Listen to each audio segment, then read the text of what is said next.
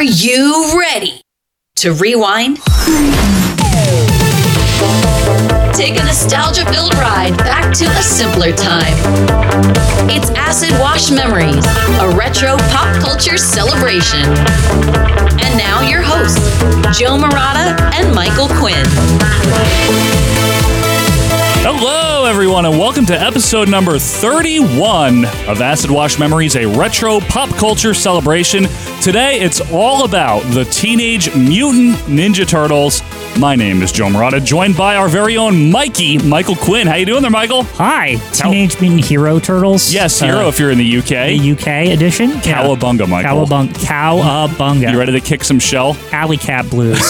Big Apple 3 a.m. Thank you guys so much for being with us here for Acid Wash Memories. If this happens to be your first time around here, we have 30 other episodes available. Where, Quinn? in the archives. In the archives. That's right. You'll find something you like. It's a weekly slice of pop culture. And today, we are talking all about the Teenage Mutant Ninja Turtles. But before we do that, I want to remind you you can follow us on Dimension X uh, at AWM Uh, yeah, Podcast. seriously, it is. Yeah, ha ha ha. You can also join our Facebook group, Acid Wash Memories on Facebook. If you have a Facebook account, you might want to talk to other like-minded retro pop culture fans, and you can do that at Acid Washed Memories on Facebook. That's it for the particulars, because Quinn, we got a lot of ground to cover today. Yep. And we don't want to do it at a turtle's pace. No. Uh-huh. So the Teenage Mutant Ninja Turtles have been a part of the pop culture for nearly 40 years in some way, shape, or Wow. form. As most of us know, if you're of a certain age, they exploded in popularity in the late 1980s and maintained that well into the 90s. They did. And they had various resurgences throughout the decades that followed. Uh, we're talking, you know, the comics, the cartoons, movies, action figures, toys, video games, music, food. There was even food. There was turtle food. New Teenage Mutant Ninja Turtles versus the Shredder with a new thicker sauce. And it all started as a parody? yeah, that, this is the weird part, right? Yes. It's like they weren't even like meant to be Anything. Like, any, like anything, actually. It- yeah. It, was just a They were funny just idea. BS. It was just BS. But I guess before we get into the chronology here of the Teenage Mutant Ninja Turtles, Quinn, I have a very important question for you. What is a sewer? well, it's a place where all the water, the good and the bad, goes down once it's said and done. It goes through and it either goes away or it comes back. Well, actually, the sewer is where all the crappy, the end. Uh, nothing the- good goes It's the there. end game of the water. Is it a series of tubes? It is a series of tubes. Much like the internet. Yes. The internet is a sewer. well, the turtles lived in the internet. there you go. Uh, it starts with, as you guys probably know, or at least some of you, uh, a gentleman by the name of Peter Laird, who was born in 1954 up in Massachusetts, and he was an aspiring um, comic artist, and he had written for a comic gazette, for lack of a better term, Gazette. Gazette in the late 70s, early 80s, known as Scat, and this is part of like the underground comic scene, kind of the new wave punk scene of Yeah. comics, so to speak. And a younger gentleman by the name of Kevin Eastman saw the writing of Peter Laird in Scat, and he wrote a letter to him. He said, "You know, my name is Kevin Eastman. I also want to be a comic book artist. You know, I, here's my drawings and my stuff." And Peter Laird says, "You know what? Why don't you come up uh, and visit me here in Northampton, Little Massachusetts?" tag team. little tag team. Winds up moving in with him for a period of time. Kevin Eastman, by the way, was born in 1962, so he's about 20, 21 when this happens. Wow. He was born in Portland, Maine, so two New Englanders here. I walked into his house in Northampton, and the first thing I saw was a Jack Kirby drawing. Oh my God, I'd never seen an actual Jack Kirby original, having been such a big inspiration to me.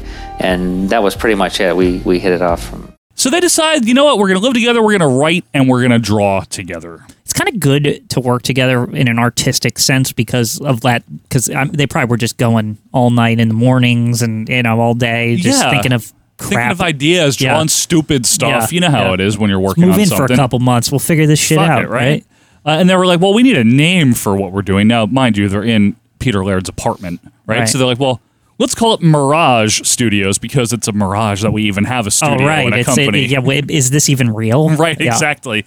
In November of 1983, while this arrangement is going on, it was late at night. They're watching bad TV, in their words, and Kevin Eastman draws, just because they're doodling around, a turtle standing on its hind legs, Ah.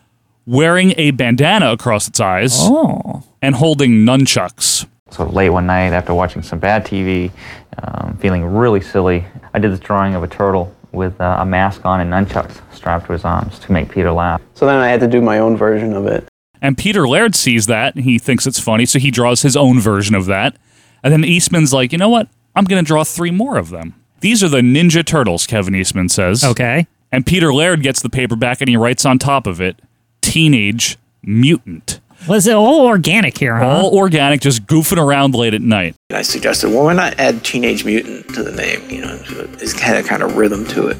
Now, the Teenage Mutant Ninja Turtles, they chose this and they ran with this because they found it to be funny and stupid. yeah. I just want to be clear here that this was not like a light bulb going off, like, oh So, man. Even when the when I was a kid, even by the late '80s, early '90s, or whatever, I always felt it was understood that the name was a bit of a goof, right? Because it's a mouthful and it's, Yeah. it's silly. It's silly, right? Yeah. And it would inspire parodies later.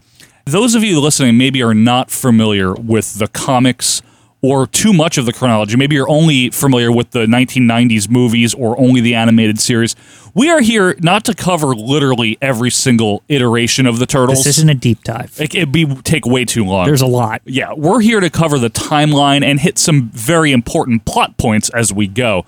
Uh, but obviously, it started with this drawing of four turtles, and they each had different weapons, and they drew a comic Hmm. based on these four turtles. So these guys have not actually ever made comic books together before. Yeah. Right? Let's just bear that in Well, mind. they're new. They're Uh, new. They're aspiring, and they do it in black and white because it's very cheap to just sketch things in Yes. black and white. kind of like in Japan. That's what they do because it's cheap. It's very cheap. And they actually, after putting this whole thing together, sell about 3,000 copies. Really? Yes. That early? Just off the streets like that. They. That's hard to do back in the day. I mean, there is no internet. Like there's they- no, no, you got to get them in stores. You got- yeah, you got to Local stores. all the local comic stores Yeah. that say, "Hey, will you carry my comic?" Right. They had to borrow money even to print these. Uh, so they decide, you know what? let- They didn't plan on this, but once it's sold, let's do a second issue. Okay, And for that, the stores that they were selling with, they got an advance order of 15,000 copies. wow. Okay, so a lot more than last time, right? Picking up steam here. And very quickly, by the third or fourth issue of The Turtles, it was selling more than The Avengers in this store. So there is something going on. I guess we should pause here and talk about what is in these comics. Who are these people, these creatures, these turtles? You mean these teenage mutant ninja yes, turtles? The ninja variety. Well, we all know, we mentioned nunchucks. That was the first turtle ever drawn, right? Right. That would be Michelangelo, Mikey. Mikey. Yes, friends, the new Turbo Gensu! His brothers here are Leonardo, the leader, I never said I was a great leader. Donatello, the tech guy, and even in the comics, The engineer. The Back- engineer. probably back in that day, they didn't say tech. The engineer. the of engineer, yeah, Yeah. the tinkerer, yeah. Gilgan was her main man. They'd be married and have six kids by now. and Raphael, the hot-headed tough guy one. Now, all of these turtles, as you probably know from either the series or from the books, they are named after, of all things, Italian Renaissance artists. Uh, Leonardo da Vinci being the most obvious one, and Michelangelo being the maybe semi-obvious one for most people, and that's Right. Michelangelo di Lodovico Buonarroti Simoni. Okay, uh, Donatello named after Donato di Niccolo di Beto Bardi. Right? Okay. You with me here? Yeah, I'm sort Just of writing all here. this down, Yeah, Quinn? that, that's what I remember their names being. and Raphael, of course, named after Raffaello Sanzio da Urbino. Okay. So now you know their names. Neat. The reason they're teenage is because they're, you know, they're 13 or 14 or 15. Yeah. The reason they are mutant, however, big deal. There's a backstory. so the ooze. Yes, the ooze. The We- ooze. Now they they didn't really like they touch on it in the origin, but then there's like deeper stuff later on about this Yeah. ooze. We find out a lot more about the ooze, but Right. basically they were mutated by this experimental ooze that fell into a sewer. Fell into the garbage. Yeah. Yes. And they were collected by these four turtles by a rat, of Yes. course, who was also Just became happened mutated. to be there. Yeah, well, sewer rat. Well, the rat Quinn. was next to the turtles, right? Because they showed it in the movie. It's it's a very good explanation of all this. Oh, right? definitely. Like Splinter's there, but he's like you know he's in rat form, but he's Yes. he's a little older. Yes. I always wondered they're like Splinter's older or whatever, but what does that actually mean in terms of a rat? Like a year older? like 11 yeah, like- how like- old is he Yeah. but splinter see he was the uh, the pet rat at one point of hamato yoshi who was Right. a, uh, a japanese ninja so he finds the turtles the baby turtles crawling in the goo and then he raises them and teaches them ninjutsu and he becomes known as master splinter All fathers care for their sons. So we talked about the parody aspect. Th- What Eastman and Laird were doing was pulling elements from like Daredevil, Yeah. uh, where there's like a mutation thing. The master in Daredevil is Stick. That's why this is Splinter. Ah. There's a few different references that you See, can I didn't look know up, that folks, yeah. part. But I mean, I feel like in general, being ninjas or whatever in the 80s, like Yes. ninjas were the hot shit. Like Absolutely. everyone wanted ninja cartoon ninjas, live action ninjas, uh, video game ninjas. There was ninjas everywhere. Absolutely. Right? So they, this was like the hottest thing going was the ninja thing. So it kind of makes sense as a lampoon. Oh, That's yeah. what they would they would ninja would be in the name, right? It was basically an obvious pastiche of a few different things across the genres of Right. pop culture and in this format here. Uh, so you have the four turtles, and you, you get to learn a bit about their personalities in the comics, the first uh, two issues. You have Master Splinter. Mhm. You have April O'Neil, who I want to mention here before we get on with the chronology. In the comic, she was a scientist. Whoops. Or a lab They- they assistant. changed that. Yeah, she was not a, a news reporter. Am I behind on my Sony payments again? You have Casey Jones, a vigilante who was introduced in the comics. You know, a little uh, primatine might just help to clear that up. You have the arch villain, of course. You every hero needs a villain. Yes. Every rose has its thorn. Also, Was it Shredder? It's And- the Shredder. Okay, the Shredder was still around. Uh, Roku Saki, yes. the rival of Hamato Yoshi. Yes. Now I will finish what I began with your ear. And there was also in the comics. I want to mention this because there's people that are into this. Quinn, this is not explored in the movies and things, but there was also Shredder's older brother, Oroku Nagi, and in the comics, Hamato Yoshi killed Oroku Nagi. And that's why the Shredder, Oroku Saki, wanted to kill- is seeking vengeance. Right. That's only in the comics. I see. Now, those of you that know anything about the comics, even on a cursory level, probably know at least two important things. Number one, it is much darker. Yes. Much more violent than the movie, even the first movie, or the definitely the animated series ever was. Now, can I ask a question? Because I'm as not the comic reader or whatever, but like We're here to educate. Is it darker in the sense of like lampoon darkness, more like Mortal Kombat, for example? Kind of. It's like o- a little over the top In a like, way. in, in in the violence way. You know, that's a great question, Quinn, because I want to point this out here because we can't do every single plot element in order because the comics have their own things and the movies Yeah. do. So, in the first issue, the first ever comic, Shredder is killed. Donatello knocks him off the roof. Yeah, Similar which- to what which- we yeah, would what we would see what later. we would see later. But it turns out that he was able to get resurrected for issue two. Remember, they didn't plan on having an issue two. Right. They, th- this is it. This is this little story here. So right? they bring him back. And you know what happens to him this time? Leonardo decapitates him. Whoa, now he's like really dead. Yeah. Very dead. Extremely The- dead. it- the most dead. Like Unbelievably But that's dead. even that the chopping his head off. That's like some again Mortal Kombat. Well, That's exactly. like that's like that kind of humor in, So a, to in a add sense, gory right? humor, yeah. Gory- yeah, Black humor. like way over the top, right? Like, it's, like stupid. So to answer your question, yeah, it- it's it's darker in tone, it's darker and it's over the top violence, and that's one thing. It's not like Michelangelo is still the lighthearted one, but he is not what we would later think of with Michelangelo. Raph is more of an asshole. Yeah. Leonardo is more of like I am the leader. Donatello is more of a nerd. Yeah, he's just kind of doing his thing. in the yeah. corner. The other important thing that most of you guys might know from the comics is that they're all wearing red Yes. bandanas. And this would get endlessly confuse the shit out of me because. Right.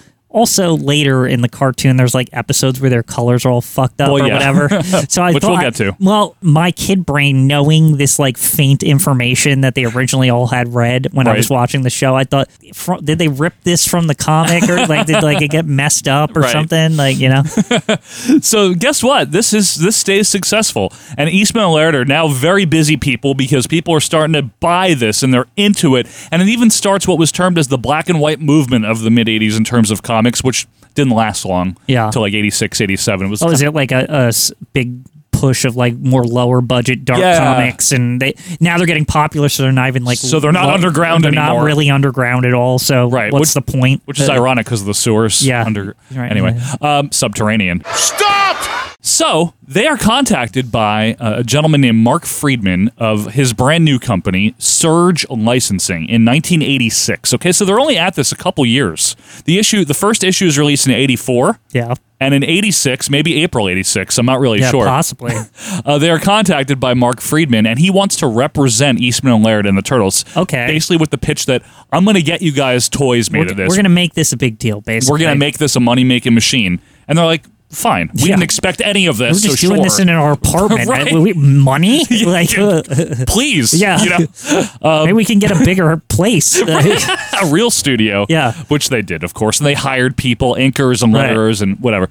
Uh, so Mark Friedman shops around and he finally gets a deal based on the comic because there's nothing else out yet, you realize, Yeah. right? Except this like rubber Raphael or one of the turtles that he was taking around with him to demonstrate. Just like, this is what they are. Exactly. I'm leaving Northampton in my rented car, and I've got this four foot turtle next to me. He finally gets a deal with the toy company Playmates worth $150,000. That's it. That's it. Considering what these things would sell, that feels like a ripoff. Big ripoff. Uh, so Playmates, let's talk about them for a second here, so you guys have a little background. They were uh, originally a Hong Kong company, founded in 1966.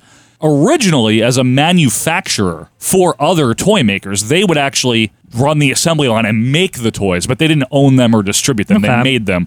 They didn't market under their own name until 1975 and then opened their first U.S. location in Boston in 77. So they're relatively new in the U.S. by 86. Right. And they went public in 84. So they were doing well. So here's their deal Playmates. They're like, okay, we- we're interested. We want to make figures of this. We get it. But we have to make some changes, first and foremost, to marketing this because it's a little dark for kids. Right. Second of all, kids need to know what this is. We need a way to introduce these characters. We do need that. To the kids, because how would they, why are they just going to buy it if it's not tied into something? I don't know. So they're like, well, why don't you do an animated series? Eastman and Laird are like, okay, yeah. So they get in contact with Fred Wolf Films, Fred Wolf, the Wolfster. You might not the Wolfster. Uh, you might not know this guy's name, but he was responsible for the production of a show you might have heard of called The Flintstones. Oh, that yeah, in the Yeah, that- '60s, that- very popular, very niche show. yeah. Puff the Magic Dragon. Yes. Remember that? Uh, he would later go on to do Alvin and the Chipmunks, the late 80s series, James Bond Jr. No, it's funny. The animation style, actually, now now you're saying all these names, similar. similar ish. Yeah. Uh, and another one, one of your favorites, Quinn, at least a theme song, DuckTales, he would go on to. Woo. Yep. Fred Wolf says, I got just the guy to write this animated series for you. I'm into it. We'll make it happen. I'll figure this out. Chuck Lorre. Oh. Now, you might know Chuck Lorre from what, Two and a Half Men and Big Bang and all those. You make it big much later. Much later. But Chuck Lorre was busy. So he's like, Well, I know a guy, and his name is David Wise. Not the chips guy. No. you can check out that episode in the archives. Yeah. David Wise had done. See, he's got credentials. Listen to this. He Man. Okay. Animated. Transformers animated series. The Smurfs as a writer. Just these alone. I mean, That's that, cred. Well, it's cred, but it's also like, again, it says a lot about how the turtles were represented in animation. It, the- a, a lot of the look of this show looks a lot and look and feel and stories and blah blah blah. It's exactly like these other shows. Yeah, no, it has a lot in common with a lot of the shows from the time. Yeah, Right, yeah. Definitely, 100%. So David Wise is commissioned to write a five-part mini-series that would serve as a pilot to see, A, if it'll get picked up, but also to get these on the air, give the kids five episodes to see and get into the characters, right? So meanwhile, back during the toy development, Playmates want some changes, right? So some changes are made. Individual bandana colors for the turtles are you have established. to do that if you're Have because to. I mean, like all Have the to. turtles are the same damn thing. Right. And that, like, what's the point, Right. right? exactly. So we've got Donatello in the purple, right? Leonardo in the blue, Michelangelo in the orange, and Raphael retains the red. Okay. And that's how they became those classic colors that we know this did. That was due to Playmates. It was not Eastman and Laird's initial I feel idea. like in, in in story, you could say that Raphael was like too grumpy to give up his color. I'm Like, not doing it. Yeah, Yeah. it's like just wear my bandana, why? man. Why am I Ray Romano? Uh, Yeah. But why? Because I am the grown up and that's how it is. Now, where's my cookie? We're out of here. And obviously, Playmates and Fred Wolf and Eastman and Laird, they're all aware that we need to really lighten the tone of this thing. Right. This No, cannot no more Yeah, we- decapitation we around here. Can't Uh, have that yeah. here. This is a kid series. Uh, so David Wise writes the thing, and he has. I don't want to say free reign because he doesn't have free reign. Eastman and Laird are still the founders and creators Right. and everything here, but he has a lot of liberty to develop certain character traits that didn't previously exist in the comics, such as Raphael with like a, a sarcastic. He he was the grumpy one, but he wasn't necessarily the Raphael from the cartoon. You know what I'm saying? Yes. Where he's quippy. This sure is a weird place to hold a birthday party. But then again, there are probably people who feel the same way about a sewer. Michelangelo's love of surf culture and pizza is totally an animated series thing. Hey dudes, I brought you a special treat in honor of a totally special day.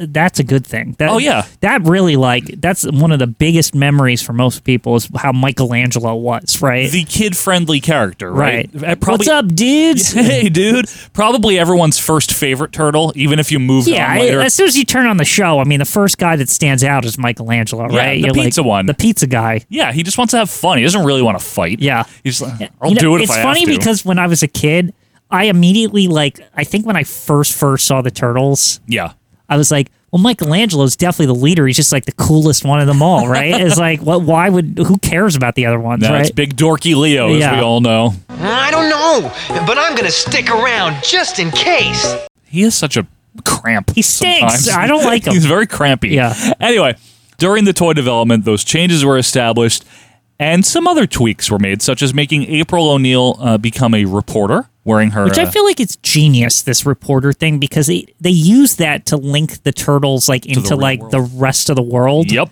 It's very good, I actually. think that's a good idea. April O'Neil, Happy Hour News.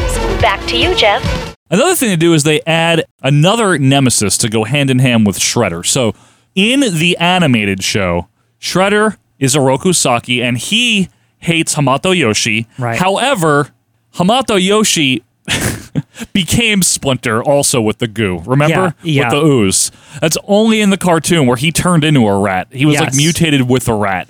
That's a purely animated thing. That's not very confusing. It's not in the rest of the canon. Now, though, Shredder now, you were saying a Yes. second villain, right? Yes, yes. So they make Shredder sort of, he's a goon for another person. Yes. But at the same time, he's also kind of like the head goon. I don't know how to There's- describe okay. more. It's like a it's like a deal with the devil kind of Yes. thing. Like he's like, I'll Great make way an to put it. alliance with like the, the the other guy here, right? So there is a um there is a brain essentially. That's what he is. Yes. He's like a brain with like little brain Well, Oh, he's from Dimension X. Yes, well he's from Dimension X and uh, they hang out in the Technodrome. This is important. Right. His name is Krang. Krang. Saki, my old friend. You wouldn't be shredding anything if it weren't for me. Krang is like the lord and master or something of Dimension X. Yes. And he's come and he's going to take over Earth Realm or whatever, yes. right? so this is the, the the delineating point here that I want everyone to pay attention to. Shredder's only purpose here is I hate the fucking turtles and Splinter. Krang is like I want to take over the world. The turtles are just in my way. Right. And he's like, well, I know that Shredder guy hates them and he's the only one capable of like taking them on. Yes. So I'm going to put my horse behind Shredder, right? Yes. That's kind of what it is. So there's always the power struggle, and they bicker, and as Yeah. the series goes on, they become like an old married couple. It's fun. They don't even like each other This really. shit would happen in like Power Rangers 2 with like Rita and Zed. And Zed, it's like yeah. it's like the same thing. It is funny, Like though. it's like the same where they're just like kind of like they're in their like lair and they're always like, yeah, we should do this and you I don't stink." think so. Fuck you, Krang. Yeah, you know? it's like it's all that crap. You thought you were going to have it all. Instead, you have zip. Look who's talking. You don't even have hands to fix your equipment. There's also two very notable villains that are added, and that would be Bebop and Rocksteady. Yes, the Uh, head the head goons for Shredder. Yes, uh, a warthog and a rhinoceros, uh, Right. respectively, and they But are. they were once punk rockers or something. yeah, they were mutated as well. Yeah. and they are comic relief for the most part. Like Yes. they're they're viewed as imposing but inept. Look at that thing. Looks just like one of your old girlfriends, only prettier. Again, in Power Rangers terms, they're like Goldar. in They're a sense. almost like Bulk and Skull too. they're Bulk and Skull, but they're also Goldar. But Goldar also remember there was that He's weird respected. There was that weird bird thing with the with the eye thing. And Don't bring that up. He's uh, like I don't know. Like They're I'm also, saying- the, if you watch wrestling, they're also the nasty boys. yeah. They're, they're definitely the nasty Right? boys. Like absolutely the Bebop nasty. And Rocksteady are the heel nasty boys. Yes. From like 91. Yeah. So, anyway, there's a lot of other details about the cartoon. We're going to talk more about it, but it debuts, remember, five parts, uh, December 14th, 1987, just before the holiday season. And it was a huge hit. Now, uh, the the voices, I want to say this. Uh, again, there's 10 s- friggin' seasons of the animated series. We're not covering every season, not by Way any too stretch. much We have- we episodes. have movies to talk about and video One of games. these seasons like thirty six up. You know, like Well, 'cause it's back then too. Right. Well, I'll, I'll get into that. Yeah. Yeah. No, there's there's points like where it's way more. too many episodes. Yeah. The voice cast actually is really really good here, in their own way, they added to the feel of the characters. The surfer accent for Michelangelo came about from the voice, uh, Townsend Coleman, I believe it is. Leonardo's like, hi. That's Cam Clark. Uh, Donatello's like, I'm Urkel, or whatever, Yeah. you know? Well, it's a good thing April left the turtle com open. Now we can track her down. The only thing about Raph is because I'm so used to the first two movies. It's got like a New York accent. Yeah, come on, Leo. That cartoon Raph going back, he's like, I don't know. And he Yeah. just sounds like doofy. You know what was the problem with his voice and that? I had a hard time. I didn't understand that Raphael. They're like Raphael's rude, like in the opening or whatever. Yeah, like they it- would say that, it was- but he didn't come off that I way. know he's not really mean or He's anything. not mean, but when we did the live action, it's like, oh, he's like the way that the, that one line says in the song, It's true, right? It's though. like, and you're like, oh, I guess this is how he is. Yeah, Like, an asshole. Yeah.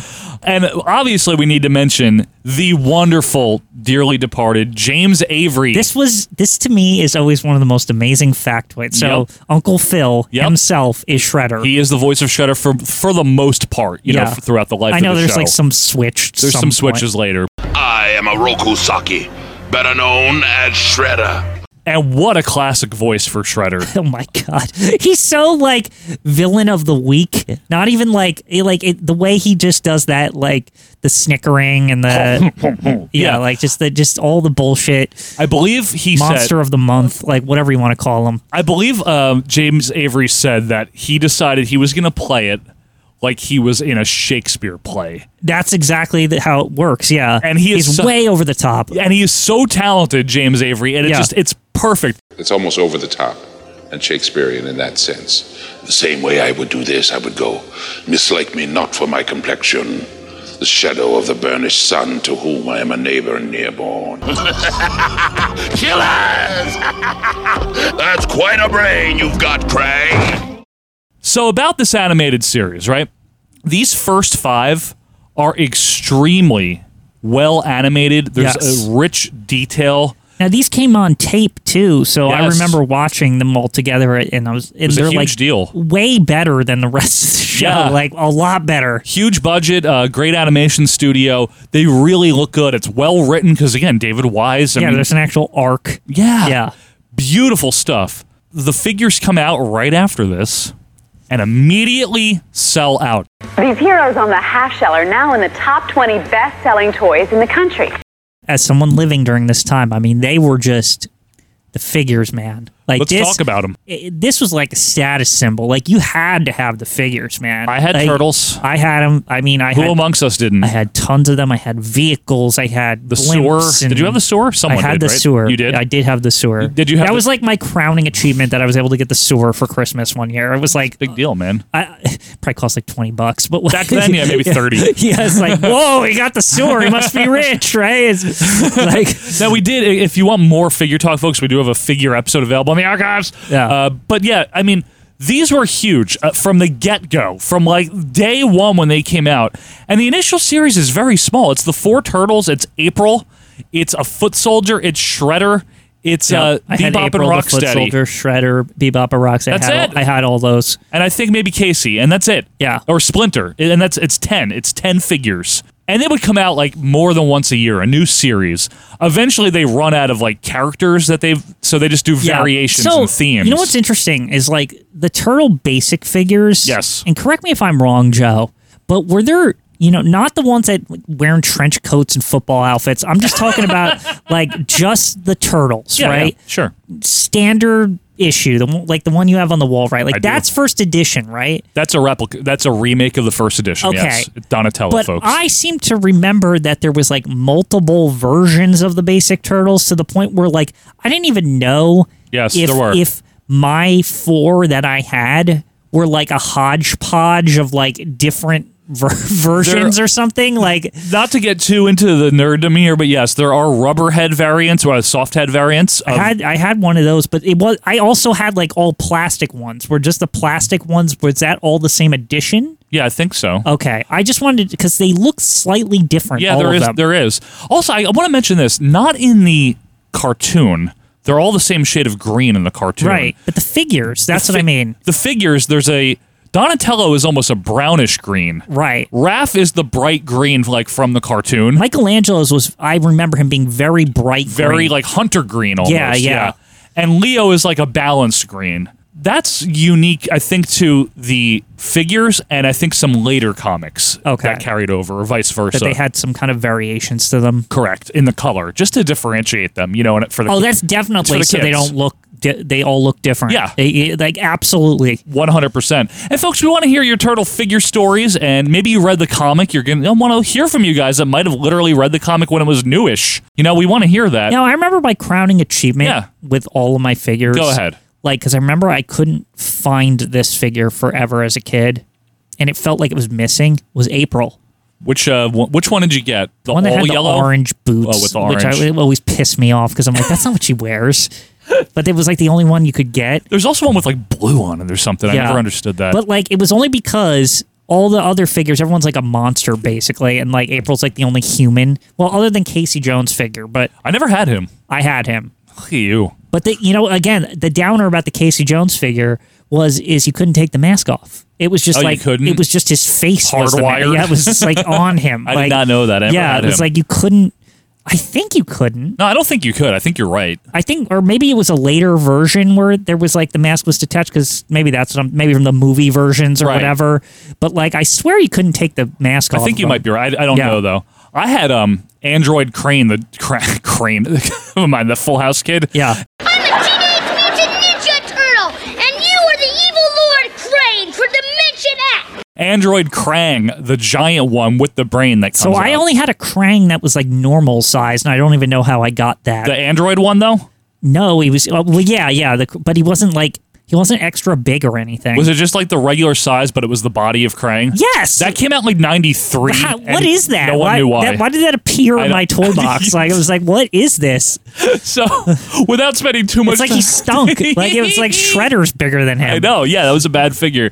Without spending too much time on the figures, we just wanted to at least mention them.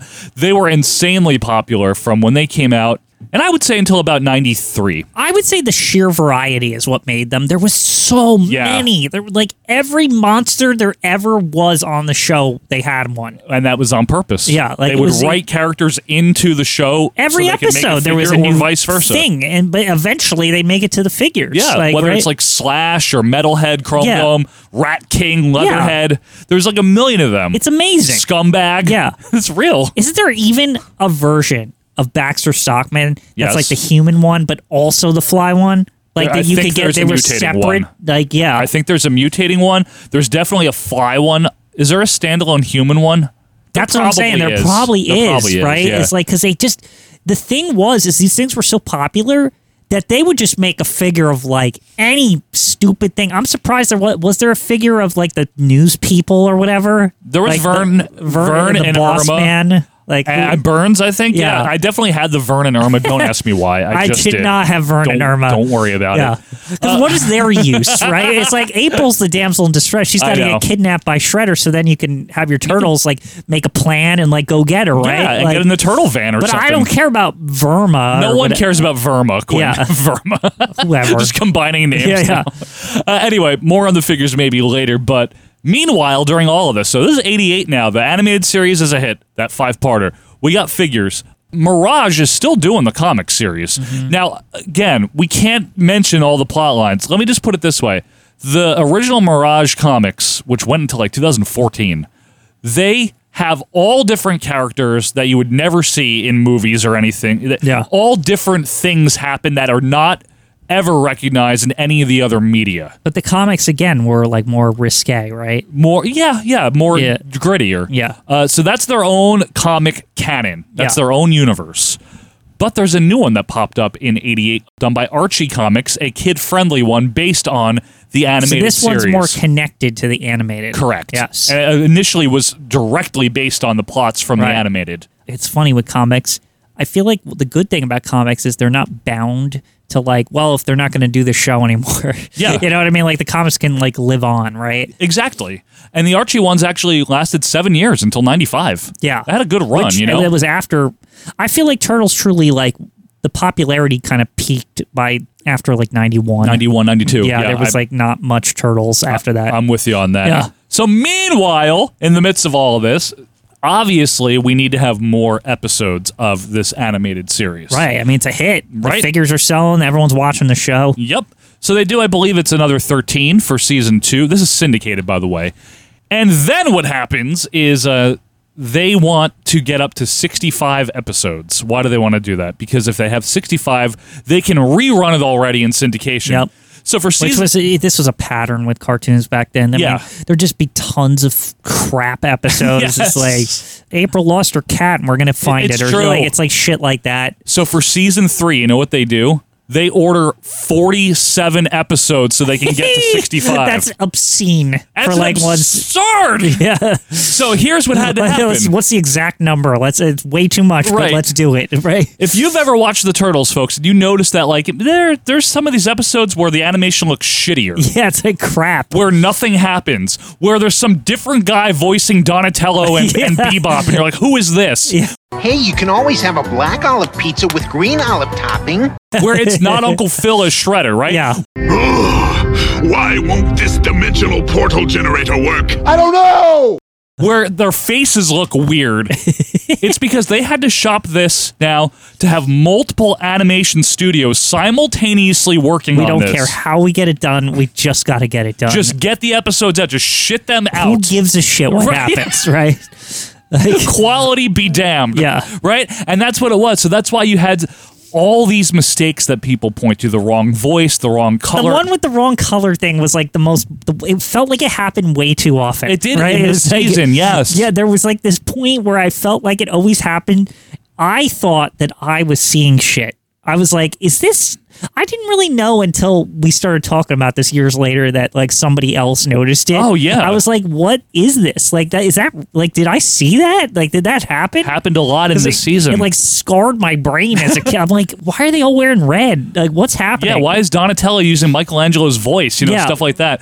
It's because they were rushing their asses off because these things took weeks, weeks to make one. Yeah. And now they got to do 47 of them for a season. Mm-hmm. They take weeks. Think about the math there 47 times like seven Well, weeks. if you just throw enough manpower at it, uh, it That's like, I it. guess it, the, we'll get through it, And right? They did. They did, but the quality suffered. Meanwhile, there's a lot of meanwhiles here because there's a lot of media. In June of 1989 in North America, May in Japan, we have the first ever Turtles video game for a home console. Yeah. now Teenage- this is just another complete different thing off the product line that also was huge. Teenage Mutant Ninja Turtles. They're out of the sewers and available where Ultra games are sold.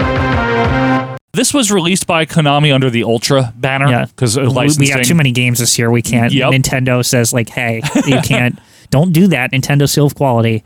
two things about this game I want to mention. They're all wearing red bandanas Mm-hmm. on the cover, which I never got as a kid. I was like, what did they mess up? The other thing about this game is it's fucking hard. It's hard as shit. And people hate this, but I don't. Here's another thing. I don't mind it. You want to hear another weird detail? M- This is Yeah. a me- actual memory of this game. Go right? ahead, Michael. Because my friend had it on PC in the 90s, Yeah, like on a PC. DOS computer, right? Makes sense.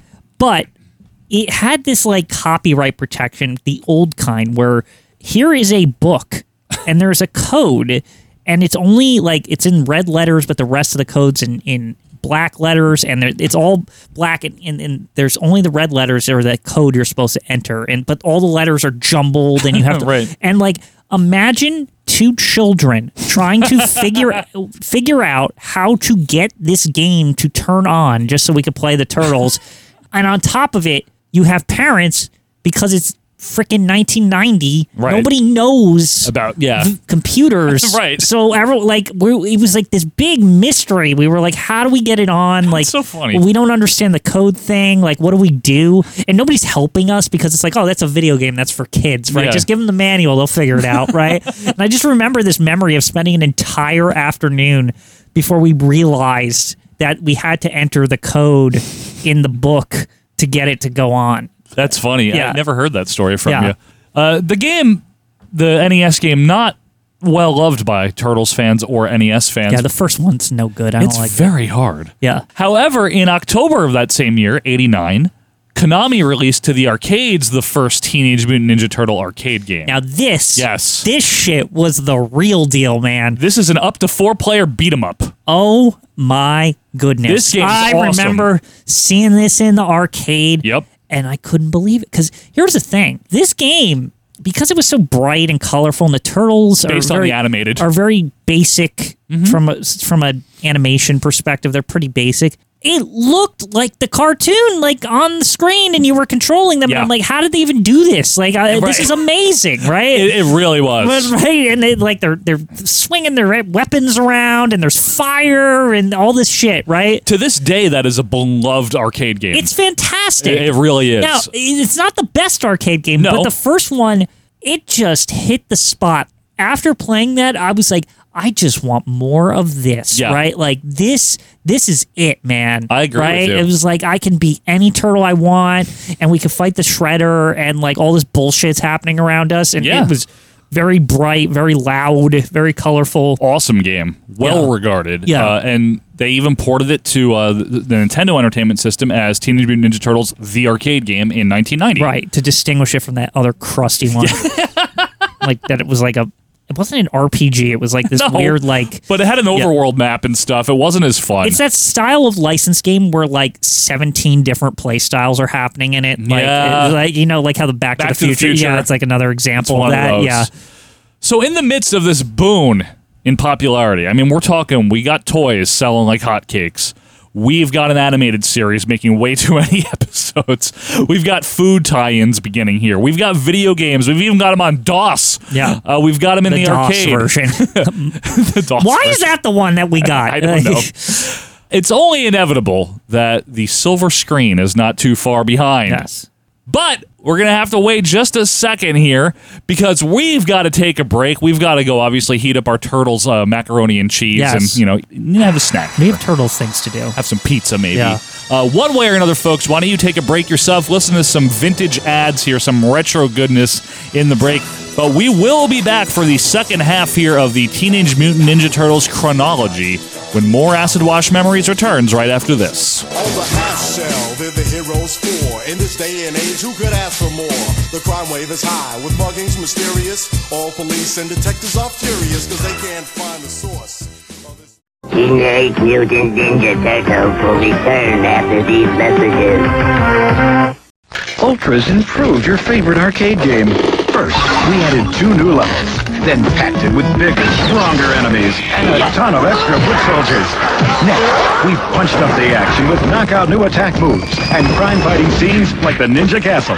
If that doesn't swell your shell, we made one more small adjustment. Introducing the new Teenage Mutant Ninja Turtles arcade game, today's biggest hit for your NES.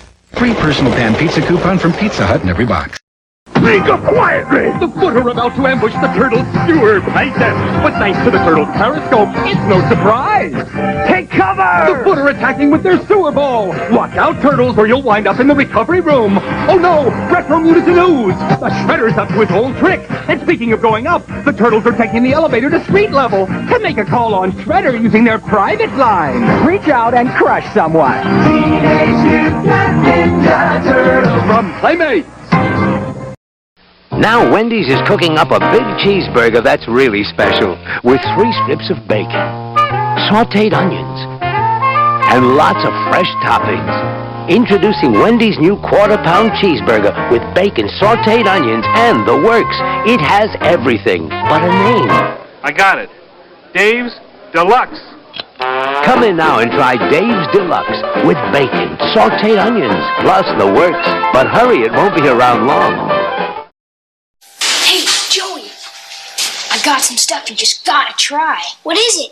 Pot. You know, marijuana. Oh, well, I don't know. What, chicken? Joey's in a jam. What should he do? Get a pizza. Excellent. Let's see if Joey's that smart. I'm not Ah, chicken. You're a turkey. Get real. Joey's the dork. Don't even talk to him. Cowabunga! Pork rind. Pork rind. And now we return to more acid washed memories. Hey, dudes, welcome back. We're back. Acid Wash Memories here, episode 31. We are talking all about the turtles. Quinn, I like turtles.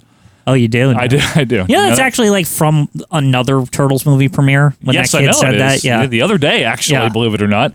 Uh, so, thank you guys for being with us here again. Follow us on Dimension X at AWM Podcast on Twitter. At least Twitter's stupid fake name works in our favor this week, That's a right? good point. Yes, and also join our Facebook group.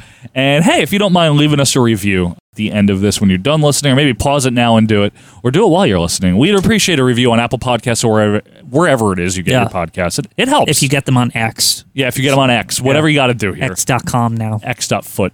We were talking about how the Turtles were insanely popular by the late 80s, early 90s. Right. And it's just crazy when you think about how this all started with just like goofy drawing and uh, semi parody. apartment, watching shitty TV. Yeah. Uh, It's really That's the, a worldwide phenomenon. it's really the American dream if you think about it. It's lovely. It really is. Uh, in mid 1988, development started on a movie because, like we said before the break, that was inevitable. And of course, when you think Ninja Turtles, when you think of the genesis of a movie treatment, we of course have to start with Leo Gallagher. I did not come here tonight to make you laugh. I came here to sell you something. I want you to pay particular attention. Yes, Gallagher. I was hoping you would bring this up because this is a funny thing to me, right? I first heard about this when one of our friends, who's an, a a comedian and he performs sometimes, he was at a show where Gallagher was also performing, Yes. right? I don't know. He opened for him or something, right? Gallagher opened for him, maybe. Yeah. and so, anyway, he was talking to Gallagher backstage, and Gallagher's Sorry like, to hear that. hey this you, did you th- like yeah i i like made ninja turtles the movie happen or something and it, and I, when he was telling me this story i'm like this is fucking bullshit this didn't happen but he was involved he ac- he absolutely was Yes. involved with this movie Yeah, he was. that is a bizarre and not in it No, like no, as a no. performer just like as one of the driving forces of it getting made He really is in a tangential kind of way. He actually Yeah. really is because his road manager, a guy by the name of Gary Proper, he was the one that noticed these Turtles comics. And Gallagher, I guess, you know, was in his ear about doing something about it. And there was at one point a pitch to have a bunch of, um, I guess, middle brow or low brow comedians at the time What? start, like Sam Kennison and Billy Crystal, in the movie to like to, to do a version where it's like four comedians of the era, right? Oh. That never happened. But anyway, Gallagher and Gary properly, well, I'm going to do something. Now Gallagher kind of exits the story after that point, but he was important. But it's funny that on the road he's telling other comedians, Yeah. "Hey, I, you know, turtles. It was me." yeah, and he's like, they never paid me. It's like, well, you didn't do anything. You, you just knew the guy. Yeah, I who- forget our friend's story about it, but it was it was really fun. Yeah. it's one of those things that I'll never forget. The time he first told, I remember where I was sitting, and like I was like, I can't even believe this is a, a true. It, wa- it sounded so wild and out of nowhere, and it was something that I never knew about. the to the Sledge-O-Matic guy. yeah, like I know. I'm like, wait, Gallagher? What? There is a bit of involvement, Yeah. though. Yeah, it's real. Uh, but Gary Proper, Gallagher's manager, he was really the driving force uh, after that. And he teamed up with Gallagher's producer, Kim Dawson, and a screenwriter, a comedian by the name of Bobby Herbeck. They shopped it around everywhere, and they got nowhere. Nobody wanted to make this movie. I mean, this on its face sounds like a really stupid idea for a movie, right? Now, why how did- are we gonna get uh, mutant Oh, okay, fair. Ninja Turtles on the screen and not animated? Right, Uh, th- fair point. This sounds insane in 1980, whatever. 88. You know, also, when you think about it, comic based movies were at an all time low around that time. Howard the Duck And, uh, and Batman would come along very Yeah, right s- after- soon. It was probably in production. Right after, right? Yeah. Yeah. But Superman 4. Yeah. So they were kind of taking a dip. Maybe a lot of studios would see it as a gamble and, and oh, that's just kid shit. We can't even do but anything also with just that. the practicality of like what this is. It was It's turtles. because one of the big things about this movie is somebody else's involvement and making Oh, it yeah. actually happen. Oh, yeah. right? That's a huge deal. that it was seemingly the obstacle with a turtles movie was like how live uh, how are do you we going to practically do this? How are you going to do this? You got to remember, folks, in 1988, 89, there's no level of CGI the way there is today. I mean, like it there existed, was because but of Star Wars, but it wasn't at the level where they Horrible. could like Yeah. do an entire movie with pre four characters. four characters like going like it's not like it is now where they can just do that on a fucking computer program. Yeah, Like, have AI make it for Yeah, you. yeah. Uh, so Golden Harvest finally agrees to produce the movie. They'll they'll take it on in 1988, and the director named for this is Steve Barron, who is maybe a name unfamiliar to most people, but he was actually responsible for many. But I'm going to give you two acclaimed music videos of the 80s. Okay. Take on Me by Aha. Oh. Ah, which is a technical marvel. The rotoscoping, yep. And Billie Jean by Michael Jackson. Hmm. So Steve Barron and English, uh, English, Irish, maybe both uh, director. Is that allowed? Can you be both? You could be both, right? Ah, Yeah, of course. I think he was. Uh, he was named as the director here, and he took this shit very seriously. Yeah. He put his pat he for an unproven commodity in live action form, right? By Golden Harvest, not a major. He really put his heart and soul into the directorial duties. well, here. because like I said, I think the draw for adults to this movie, it had to have been was the technical marvel of it. Right? It Yeah. really really was a big deal when it came out as Right. far as like th- like how did they do this, Like, if- right? it's like if you're a Joe dad in 1990 and you're taking your kid to see this, well, even the trailers, right? They showed Right. them. It doesn't look cheap. Right. You're like, what? This looks like a like Disney quality yeah. effects, Yeah. like right? It is really high level for, especially for its time. But even now, I think it holds up. It does. Even now, uh, because the first one, a lot of the grittiness hides a lot of the problems, which would later there'd be like bright lit scenes Fair. in the later ones, and they look like shit. Fair, fair. Right? Uh, there was one problem though. We got a director. We got a Golden Harvest. Right. The script stunk, so they brought in someone to do a rewrite on the script. Uh, his name was Todd Langen. He had actually written for a, a show that you like and I like, and we've talked about, known as The Wonder Years. Lovely show. He wrote for the Wonder Years. So we get the script fixed, but now we have to figure out the technical aspect of this. And may I say, what a coup that Jim Henson agreed to use the creature shop and come Yeah. up with the anthropomorphic turtles here and do all the puppetry and get all that shit straight. And his son, Brian Henson, as well. And as it happens, and as we now report, all this clever stuff was done in North London at Jim Henson's Creature Shop.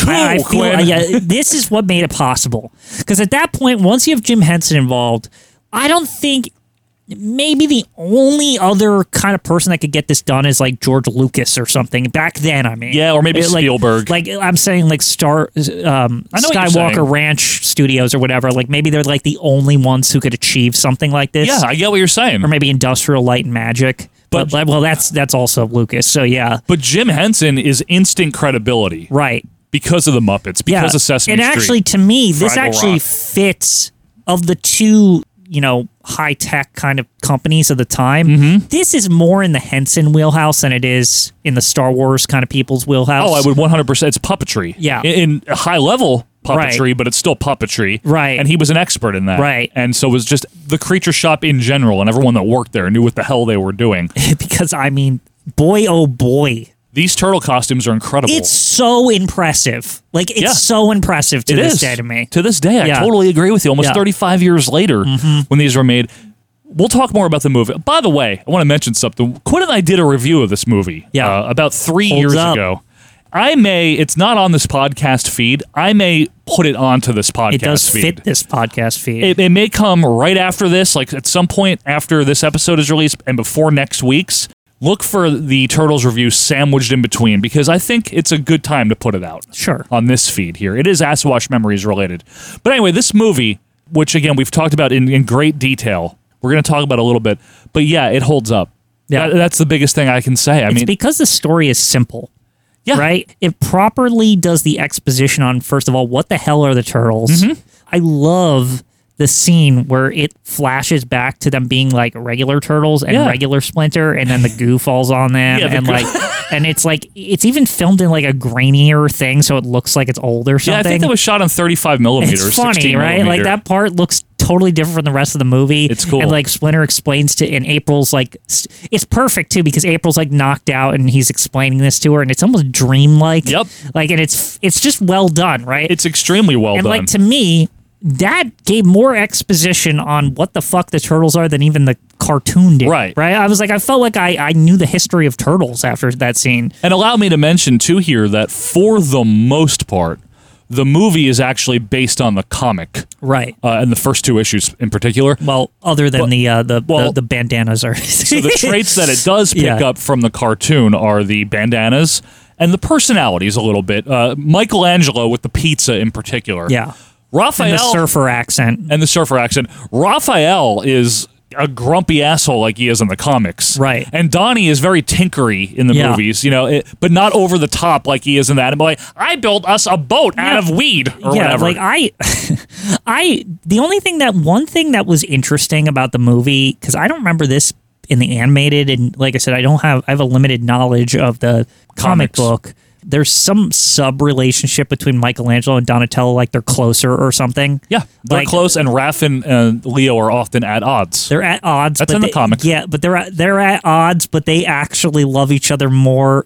They hate each other because they love each other. Like kind well, of thing. Raph in the comics especially is always challenging Leo's leadership position. Right. It's like a it's like a they're rivals in a good sense, right? Yes. Because they they challenge each other Yes. like, "Hey, I, we should go left. No, we should go right." Yeah. Right? Like that it's that. Mikey and Donnie, and in the comics too, they're more portrayed as they don't really care as much about the fighting. Yeah. They're just there to have a good time and like tinker around. Yeah. And that's they have used their to- own interests. Yeah. Like that are not being ninjas. Right, like, Raph's just an unhappy kid. Like he doesn't like any of this bullshit, and he just takes it out on Leo. And Leo's Yeah. like, "We have to do everything right." Do you Master get it? Splinter. Uh, just on an aside here, I, I always get Splinter. it when I look back at it.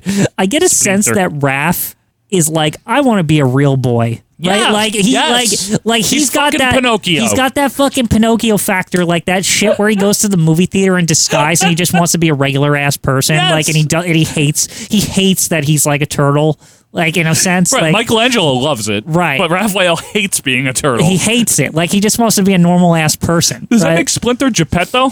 yeah, I, know it's amazing, but like I, I just put that together while we were talking about this, and I'm like, he's fucking Pinocchio, is Raphael? Like he, like that. If, if they could grant his wish is that the muta- he could be mutated with a person Right. and then be more of a human. He would love that. Yeah, A Jose Canseco bat? Tell me, you didn't pay money for this. Let's uh, briefly talk more about the movie here, and then we'll move on to what else there is in the 90s. Uh, so it was filmed in the spring and the summer of 89. Hate to break it to anyone who is under the illusion it was all filmed in New York City, but most of it is shot in North Carolina. Although there are obvious shots in New York. You can tell by looking well, at it. the North Carolina part is definitely when they go to April's grandma's house or whatever the shit that is. At the end- The old and it's all like farm. fucking boring. Yeah, that is North Carolina. Yeah. a lot of the the New York City streets scenes are on a back lot in North Right. Carolina. April's apartment, North Carolina, but there are some location shots in New York City. Anyway, New Line Cinema agrees to distribute the movie, and thus on March 30th, 1990, Teenage Mutant Ninja Turtles is released to theaters.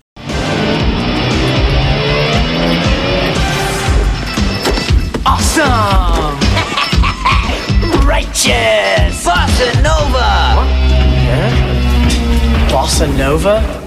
And I want to talk quickly about some of the casting because I think that the voice cast perfect is, The- the- is fantastic. The, mu- the cast in this is great. I, I want to mention Corey Feldman as Donatello is amazing. It's good. I love Yeah. the voice. The guy Robbie Rist, who was cousin Oliver on the Brady Bunch, uh, is Michelangelo, and he's fantastic. Yeah, Michelangelo is spot on. They it's pick it up from exactly the- what you would like. Yep. I couldn't even, as a child, I could not even distinguish between Michelangelo in the cartoon and the and the live action. Yeah, version. I was Ro- like, it was like he came right out of the cartoon. He's right there. The way Robbie Rist pulled that off Yeah. is awesome. Raphael is done by Josh Pice, and he is incre- He is to me. I know there's been others. The definitive Raphael. oh hell yeah, He's way better. incredible. Like we said, he's way better than the cartoon one. Yeah, Cricket?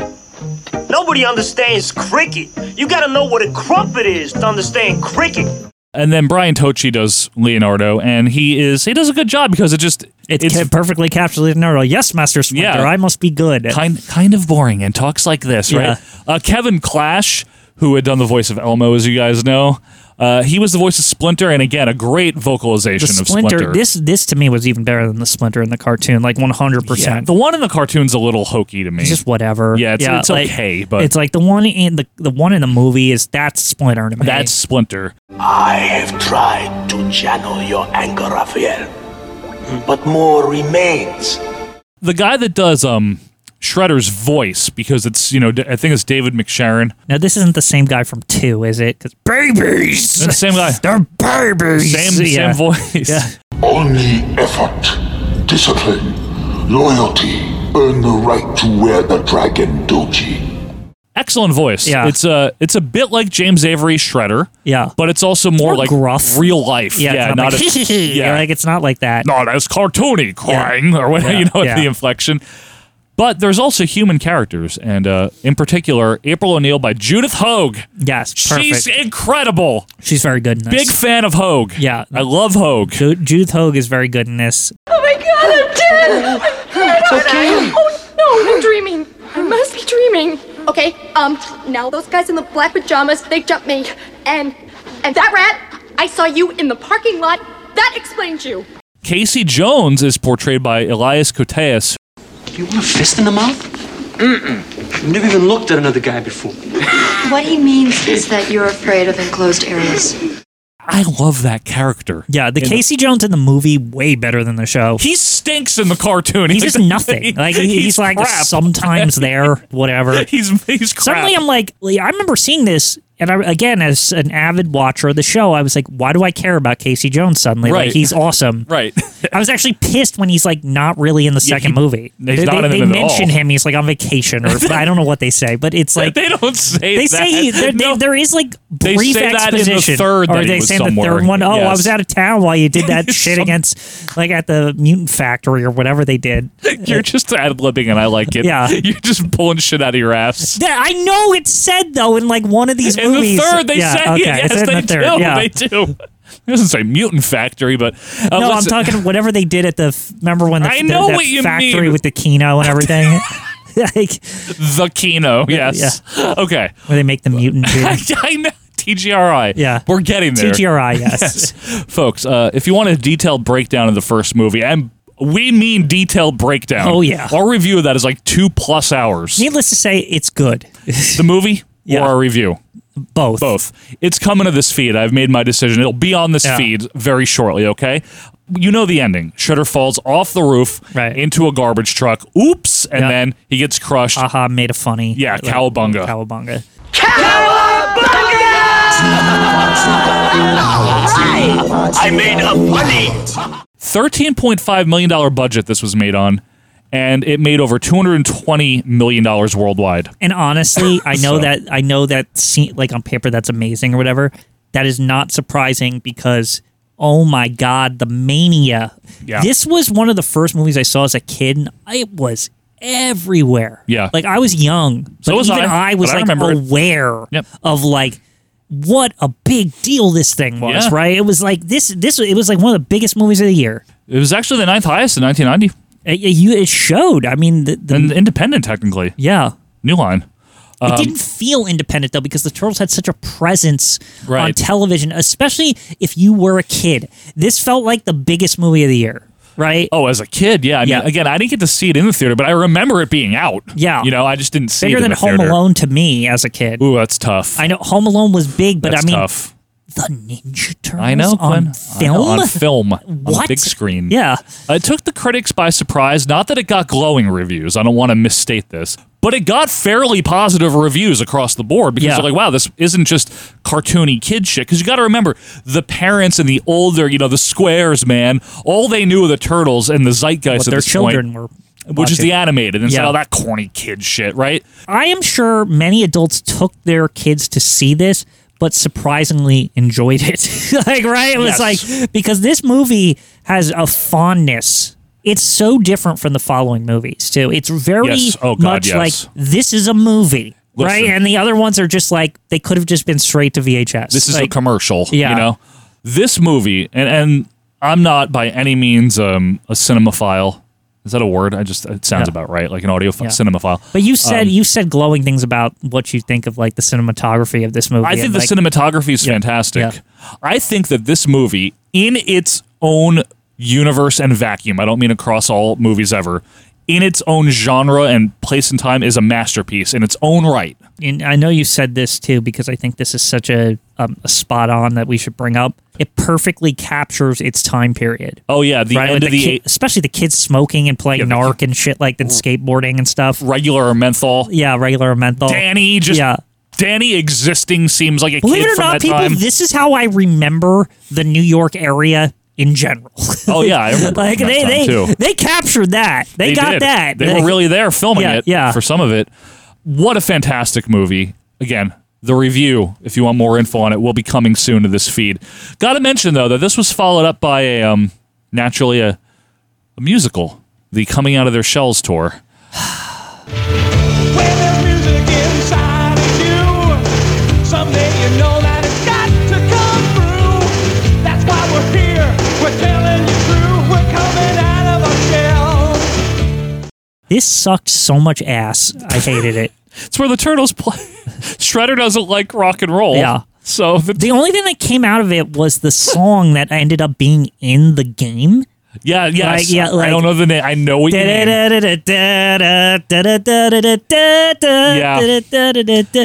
But pizza power. Stop. Uh, Pizza power. okay. But yeah, like Shredder's like, I don't like rock and roll music. Yeah. The voices are all bad. Foot soldiers, Master Stockman, begin your assignments. You are wondering how I did that. Direct from Baxter Stockman's lab, it's the time chillamatic. They are frozen in time. Who thought let's make the turtles into Raffi? Yeah, we- right. Like that. That was clearly like they were g- cashing in because that was a thing. Raffi. I got taken to see Raffi around this time, and I would have much preferred to go see the turtles do this crap. The phraseology there, Quinn. Taken to see Raffi. Yes. Not I wanted to see Raffi, I right? didn't know who the hell Raffi was. I was just they're like, hey, we're going to this show. And I'm sitting there. I remember as a child being taken to see Raffi with no, who is Raffi? Right? It's like, who is he? What is a Raffi? Suddenly there was a Raffi tape in our house, and this is Raffi. What? You're gonna watch it. You're gonna like it. Yeah. By 1990, Raffi was forced on us, man. I think it was forced on a whole generation. Yeah. By 1991, the animated series was still going strong. Uh, as we mentioned, not the high quality that that Pilot Five. They never achieved that Yeah. level again. And another thing about the animated series is in 1991, it moved out of syndication and onto Columbia Broadcasting Systems. Interesting. CBS. So CBS. If you remember watching it there, that would be why. Which, if you're CBS, that was probably a coup because that Yeah. show very popular still. Don't Again, get me wrong. I did not know one kid of my age group that did were, was not whatever it was three or four o'clock or whenever it came on. Yeah, I you know, seem to after remember school, that, it was yeah, like four. "Well, we're watching Turtles now. I watched it. Like, uh, It was appointment television, right? I had some tapes too. Yeah, I was into it. Hey kids, there's another turtle-rific edition of Outrageous Fun waiting for you on video cassette from Family Home Entertainment. In March of 1991, one year after uh, the first Teenage Mutant Ninja Turtles movie, we were graced with Turtles in Time in the arcades, a video game. Amazing. Now, Uh, tur- it just it, it, and it had pizza power in it, by the way. It did. Now, Turtles in Time, folks, is the sequel to the first arcade Yes. game. Also, a four-player beat 'em up, but in my opinion, eh, better. Just across the it board, adds better. so much. More colorful. more colorful, more enemies, more, More locate- levels, yeah. So the, the the the premise is that each level past the first uh, three. So the first three is kind of like a build up, right, to the Mhm. time traveling. So you you, you got um, Big Apple, three A, eh, Yes. like whatever they say, Alley Cat Blues. Alley Cat Blues, and and Technodrome, right? Was that the first three? I don't remember the arcade. Uh, sewer surfing, I thought. Oh, right. You have Source Surfing, then you end up at the Technodrome. Where's right? that super? But, but I don't know. Sewer What- surfing in the arcade might only be. It in is Super in the Nintendo. arcade. Okay. It absolutely is. And it's And then the way Technodrome. better too. Yes. Uh, but anyway, so okay, first four levels, right? Because the other one's a bonus. That's why I don't technically count it. Right. Anywho, yes. you get past the Technodrome and Shredder's like, bah ha ha, like I am good, and then Turtle soup. It, turtle soup, and then you you fall into like a TV, and then you're then prehistoric turtle soric, and now you have to like fight your way like out through all these time periods, like Yeah. chasing Shredder's goons, like That's through right. time. It's awesome, It- dude. it's a great game. And then it all culminates where you fight actual Shredder on the Statue of Liberty because he took it at the beginning. Yeah, remember? Right? It's real, he took I'm April O'Neil. I'm here. Like, she's like talking in the arcade, but not. The arcade had voice. I know. It was fantastic. You're So very you- happy. So you fight Shredder, kick his ass, he falls off the thing, you win, blah, blah, blah. Yes. And it's an amazing video game. It's just unbelievable. It- It's one of my favorite video games of all time. Yeah. it was ported to the Nin- Super Nintendo in July of '92 and in December of '92 to the Genesis as Hyperstone Heist, which we this difference, I don't. Genesis just had a we. Why did they get? Why did they do that? It's the most Genesis thing possible. This is what's crazy about this game is the arcade one and the super one. Like the super one is considered like one of the best games on the system, Yeah, I know. right? Like by some people, One of the it is. all-time- yeah. Like it's that good, and like the Genesis version is just eh, Like whatever. What, It's fine. It's got Tatsu, I guess. It like- does have Tatsu. which we didn't even mention him. in Uh, the- well, yeah, because again, we're not here to do like a whole right overview I mean, of all- everything. to me, that's the biggest deal about that one. It has Tatsu. Hyperstone, yeah, Yeah. it does have Tatsu. It But was- other than that, it's it's just it- if it's you- just a worse version. yeah. If you played the Super Nintendo one, you're like, this stinks. In, Yeah. in comparison, right? If you only play the Genesis one, you're like, oh, this is a good game. but not only that, it's that they try to like dress it up like it's different, but it's not. It just changed like two elements, right? Hyperstone shrinks things. I don't So know. Shredder shrinks the Statue of Liberty, is it's, it? It's just dumb. it's just I, I hate that like that. It's different for the sake of just because it was on Genesis, even though it's like not even like really adding anything. No. Like it's not like a sequel, right? No. But it, it it pretends to be. I Yeah. think that's the problem. But it's right? really the same levels, kind of in a different order, and Yeah. it's weirder, yeah. Uh, but also, obviously, in March of 91, we got Teenage Mutant Ninja Turtles 2, The Secret of the Ooze, uh, the sequel to the first movie one year later. And this is where we go to TGRI. Oh, we go there. Yeah. Now, this movie, I'm going to uh, be very kind for a second. When I saw this one as a kid, I think I saw this one first and then immediately saw the, the first one. I really, really liked this movie. I liked it at the time too. I'm not gonna lie. But I want to stress one point. We were five. Yeah. it's- When I look back on this movie and have rewatched it as an adult in my adult age, I do not like this movie that much, Quinn. Right. The second film. Secrets of Ooze notwithstanding. It's so this one's hard, right? I think it's maybe it's just because three is just one of the worst things ever made. Yes. This does this feels this feels competent at least, Okay, right? I'll like give you that. like okay, like, I'll be like, fair. I'll let's be be fair. fair. to this one. Okay, well, well, let's be fair in this sense. There's still New York location shots. They're still in New York. Uh, Um, the director is not. It's Michael Pressman, some nobody, yeah. but you have Paige Turco as April, which is kind of a she, I don't like her. But she's also good. I just don't Yeah. like her as much as Judith. she has a Hoag. really good apartment though in that movie. unrealistically good. It's it's insanely good, right? It's like wow, she must have got a big raise after that. well, remember Charles? yeah, Like, Char- after Charles, who we who we never see again. sad. Yeah. he was a good man. He was trying to. We be had a all good that dad. backstory with Danny and shit, and we just get none of it. Nothing. They don't exist. They give you the old Italian salute on that Yeah. one. Joining me on the final day of their cleanup efforts is Techno Global Research Industries spokesman Professor Jordan Perry. I will say this: it's coherent. It's just corny. Yes. It's not a badly made movie by any I think stretch. what's weird about that movie is the first half. It feels kind of fucking awesome, right? It feels like a continuation. Yeah, the- and then the once second Toka and act- Razor show up, gets and it, dumb. It, it starts entering Muppet land, and it's like, Yeah. but like not in the good, like Muppets. I love the Muppets, but it's not in a good way. It's like it's overtly like, wow, look at all this shit that we're doing, right? Waka, waka, waka. yeah, it's like a little too goofy. You know, that's a great point. And one day, folks, I want to do, Quinn and I both want to do, and I'm sure you want us to, a full review of the second and third Yeah, movies. do you one remember day. the beginning of this movie? it actually was- starts was like, with the same grit for the most part. It's great, right? You're right, Like, yeah, you're it- right. it's a little, it's a little shinier because the turtles have some prestige now. Like, Yeah. like I said, April's apartment, Nicer. Kino, Yep. and all the like. Yeah, some- Kino. there's some new characters. Instead of Casey, we have Kino. Yeah, Ca that's because Casey's on vacation or whatever. Yeah, the fuck. remember? Yeah, Monster Factory. yeah. Come on, where's the turtles? Who's this guy fighting the bad guys? We don't want him. We want the turtles. You know, it's also good, though. Much of the voice cast was retained, not all of them.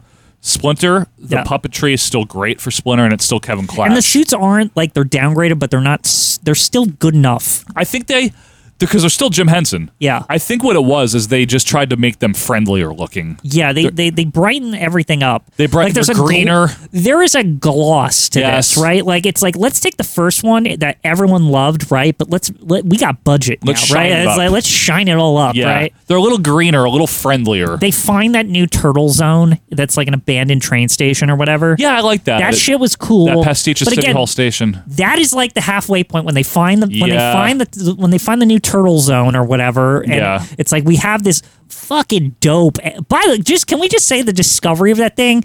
It's amazing. I like that part. I remember there's like this glorious music, and they're like, like, and it's like, and then power. yeah, the power and the the stained glass and all this shit. Yep. I'm like, what a fucking dope ass apartment, Yep. right? I was like, this is awesome. It's dope. yeah,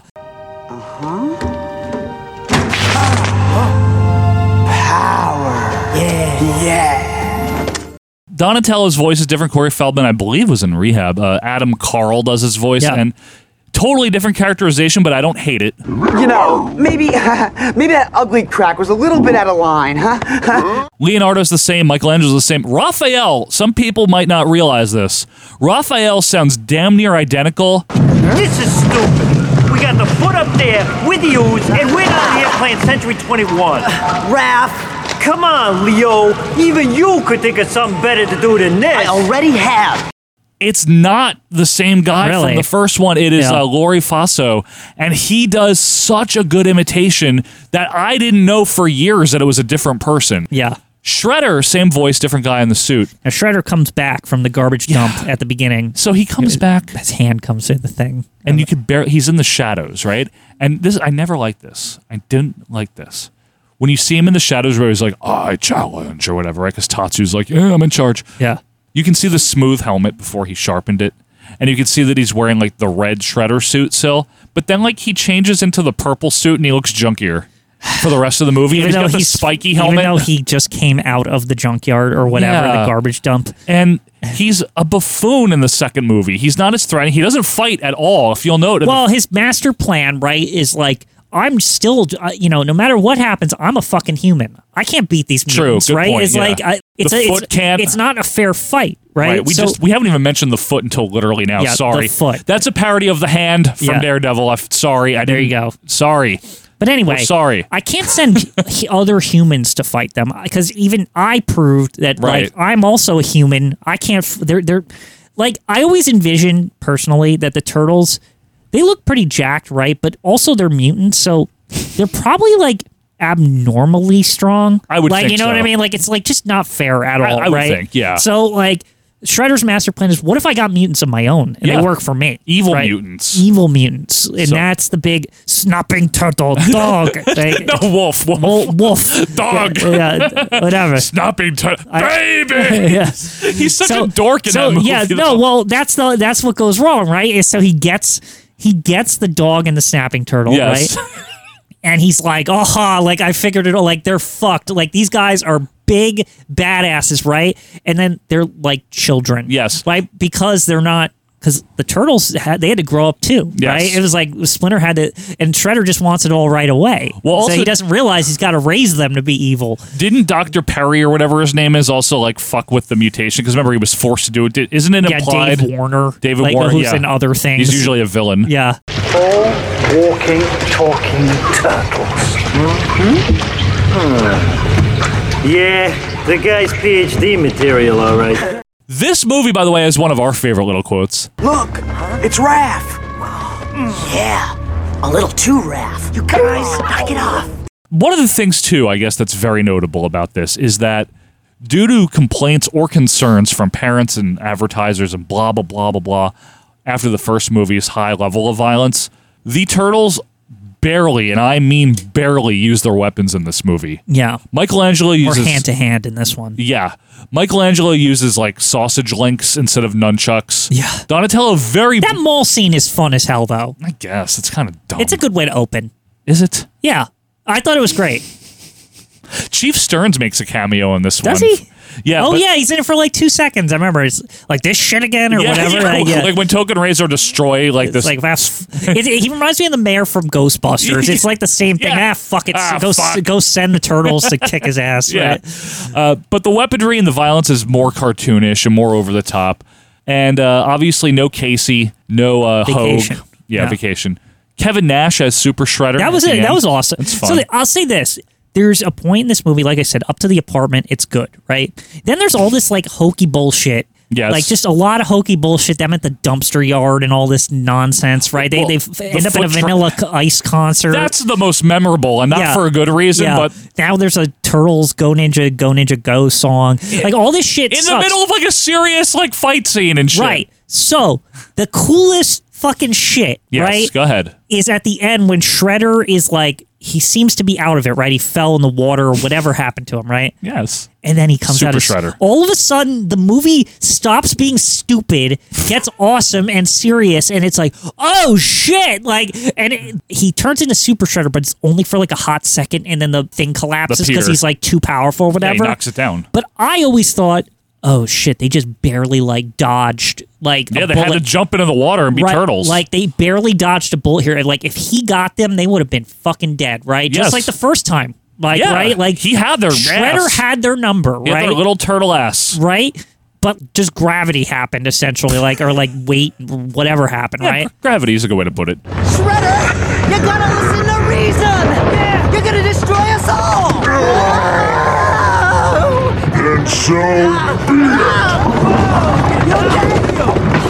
I f- was for freaking sure that this was like a setup for the third movie, right? Like that, like we got just a little itty bitty taste of Super Shredder, and like that's what that's the true That enemy they're going to have to contend with, like a right? mutant Shredder, right? Interesting. We'll have to see what the third movie was. Yeah. Again, folks, not a detailed plot breakdown here of two. We're just giving you overviews, giving you points, and one day I want to review this Yeah. in full, and we will review this in full. And no joke, I was I was starting to become a really nerdy kid at this time. I must have watched the end of the second one like a million times to see if I could like find like if he like got out or something. Like I was like, there has to You be would. like evidence. You would. like because Super Shredder to me, he was he he took my imagination right Yeah. like, when I was a kid back then, and I was like really like taken aback by this character. I was like, wow, what a cool idea. It is. It is Yeah. a cool idea. Yeah. Total. I loved it as a kid. Again, two mixed bag, right? It's Yeah. good, it's good enough though. It's good enough for kids. Uh, Yeah. As an adult, I don't like it as nearly as much as the first. No. Uh, it made money. Twenty-five million dollar budget, uh, gross seventy-nine million. So it made money.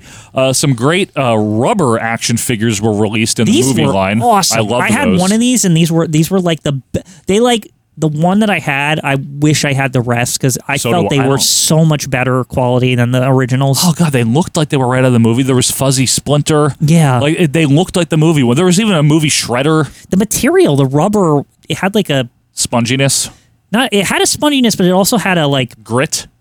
it had like a texture that felt realistic, and I was like, oh, this is really like this is what I would think they would feel like, Like what right? a real Teenage Mutant Ninja Turtle would right, feel like. this is like what their skin's like. This is just it, right? yes. Uh, meanwhile, December '91, Teenage Mutant Ninja Turtles Three: The Manhattan Project video game is released Not for the Nintendo. movie. Not the movie. Yeah, this is uh, that does confuse people. Uh, Yes, 'cause that, of that's a gaming. common co- confusion is because the Tur- Turtles Three video game, the Yep. Manhattan Project, comes up, but it's only on like E NES. Just NES. It's not a bad game. It's a sequel to. It's like the NES sequel to the arcade it's game the E for NES. NES canon. Yeah. Yes. And it's good. I've played it. I, I like it a lot. As we enter 1993, the animated series is still going, but overall around this time, even I as a kid started to perceive that maybe the overall buzz and the popularity of the Turtles it has was slid fading. It was fading by yeah. 93, right? and ninety three is when the Power Rangers come along. Too. Correct. So this this to me, maybe some people don't want to hear this, but the Power Rangers were the like they were the switch. The kids are the moving next to this. generation. Yeah. Yeah. And we were also getting a little bit older We were getting a little older, but we were as still kids. see, this is what I find so interesting about the Power Rangers. The specific time that it hit, we were still young enough to be into Power Rangers. But Yes. the Turtles also exist. It was like this dividing point in our childhood, I right? think you're right. The Power Rangers were like perfectly timed. They're like they're not more edgy, but they're just different, right? Just a it's different like thing. so it's like I'm getting tired of this Turtles thing. I've been doing this since I was six. Now I'm eight or whatever. Yeah. Like I want I want It's a long time when I- you're a kid. Yeah, and I'm like I want new characters, and the Power Rangers really for me were like a big deal. Okay, fair Right. enough. Uh, but that did not stop everyone involved with the Turtles from releasing the third movie, uh, March nineteenth, nineteen ninety three. Again, one uh, two years later this time. Two e- What ye- a, what a come down see, that's this is the problem. Two years it took. and kid time that was like. Again, I, I was thinking about Super Shredder and Yeah. all this shit, and, that- Been then the waiting Power two Rangers came years. along, and I got Super Shredder every week and fucking Megazord. Yeah. right. It's like I don't even know if I need that anymore. Right. Before we talk about this movie, again, full review one day. Yeah, Did you see this in theaters? Because I did. I did too. Okay. So here's the biggest thing about this uh, third Turtle movie, which is not subtitled Turtles in Time. That's only the video game. There is no That's subtitle. a retroactive Mandela effect Yeah. situation going on. It's because it came out a little bit after, but the it Super also Nintendo involves game. time travel, so people are Correct. like, "Oh, Turtles in Time, Turtles Right, Three. but it's not the same. Even though Turtles Four, Turtles in Time, technically, yes, for Super Nintendo, because Yeah. it's four because three was Manhattan Project, right? And they but carried yeah, it over Manhattan Project came out like in '91. It's, It's- very, it's very stupid, Yeah. Mm-hmm. all of it. But anyway, this movie stinks. There's no way around this one. This Yeah. is a bad movie. this is terrible. It's a poorly written, poorly voice acted to a degree, poorly filmed for except for the Japan scenes. I'll give it that. Poorly costumed movie. What are we doing this for? Day after day, practicing, killing ourselves for what? It is corny. It is strictly for kids, and not even It for killed kids. the momentum for yeah for young kids. It, it killed It the killed the momentum. It totally wrecked the turtles in my eyes. uh, April's got the short hair. yeah, that didn't even bother me as Paige much as Turco. honestly. Okay, we start this movie up. And there's a lot of potential. Casey Jones is back. Yeah. The turtles are now fully like really feeling it in their new like lair, They're right? still like in it's that all lair, except- decorated now. It's Yep. not cobwebs and shit. And it look again, I'm fairly confident they replicated a portion of that set because it, yeah, it ain't the same. It's not the whole set. thing, but they, what's cool is they're showing they use the train as like living quarters, and I always thought that was fucking I like awesome. that. Like I was I like, like this is this is just cool, right? Yeah. Like all of this stuff. but April's back, short hair, whatever, right? She she. I just mentioned it. It's not bad. She's she's a working woman in the early '90s. That's the in Jill Taylor hair. That's no, all. I That's know. all the rage, right? So- Paige Turco. right? So No hope. I'm, I'm cool with all this, right? Yeah. And then suddenly they find like a, la- a lamp that like goes back in time, and I'm like, April bought it at like What is this? a Where's garage Shredder? sale. Oh, Shredder's not in this movie. uh, this shit. That Tatsu's is not in it I was either. like, can't they? Like the whole time, I'm like really hoping. I- I'm not kidding. When I was watching this movie, Oh, me I was like too. really hoping the twist was is that Shredder also traveled back And to he's like in Japan. fuck up the timeline Yeah. or something, and that he's like the true final boss, but he's not there. No, not at all. No, no, this movie, folks, if you've never this seen is it, where they fucked up. they fucked it all up. There is no turtle villains that you've ever seen before. And by the way, did they why why is Krang? What happened? There's like no this Krang. was this was the obvious escalation right, to Krang, get right? Krang the hell in here. Yeah. no Krang, no Shredder. Everyone Half those, of a splinter. Those, those were two minimum expectations by kids in 1993 or whenever this came out, right? Yeah, 93. No was foot- Krang and Shredder. No foot soldiers. No foot soldiers. No Baxter. Yeah. Bebop, Rocksteady, Rat King, no one, right? Yeah, it's like the third movie. You think, oh wow, we could start like incorporating all these cool enemies, right? It's some British guy on a horse with birds Fucking and horrible. some like stock Japanese characters. And then there's that like fake pirate Casey Jones man, Wit. L- wit. And and then there's that stupid fucking part when April is like captured on the ship and she looks at like a rat or A something. regular And rat. she's like, oh, and you must be related to Splinter. And then there's like a fade cut to Splinter to indicate. Yes. Like very overtly that he is an ancestor of Splinter living in Japan because Splinter's master or whatever Right. was from Japan. So obviously Splinter's like great grandpa or something is from is a Japanese feudal Japan? He's a Japanese rat, not a not an Amer- Get out of here! And S- Horrible. Splinter looks like shit. He's Oh. Yeah. like, it's not Kevin Clash. It's a different puppet. He's like, Raphael, I don't like you. or I whatever. hate it. He's just there to say I made a funny at the end. That's his only freaking purpose. Like Elvis and Blue Hawaii. yeah. Something deeply troubles you, my son. Yo, dude! Huh? Yo, dude! Just like Elvis in Blue Hawaii. Thing on his head. It's terrible. Uh, Casey barely matters, by yeah, the he's way. just babysitting the Japanese men that got like Donnie! Long time! Leo, how's it going? Hey, Casey! Welcome back! Hey, Ralph, how'd your brain implant go? Good? What? Yeah. Funny. Anyway, enough of this, uh, camaraderie. When do we get together and bust some skulls?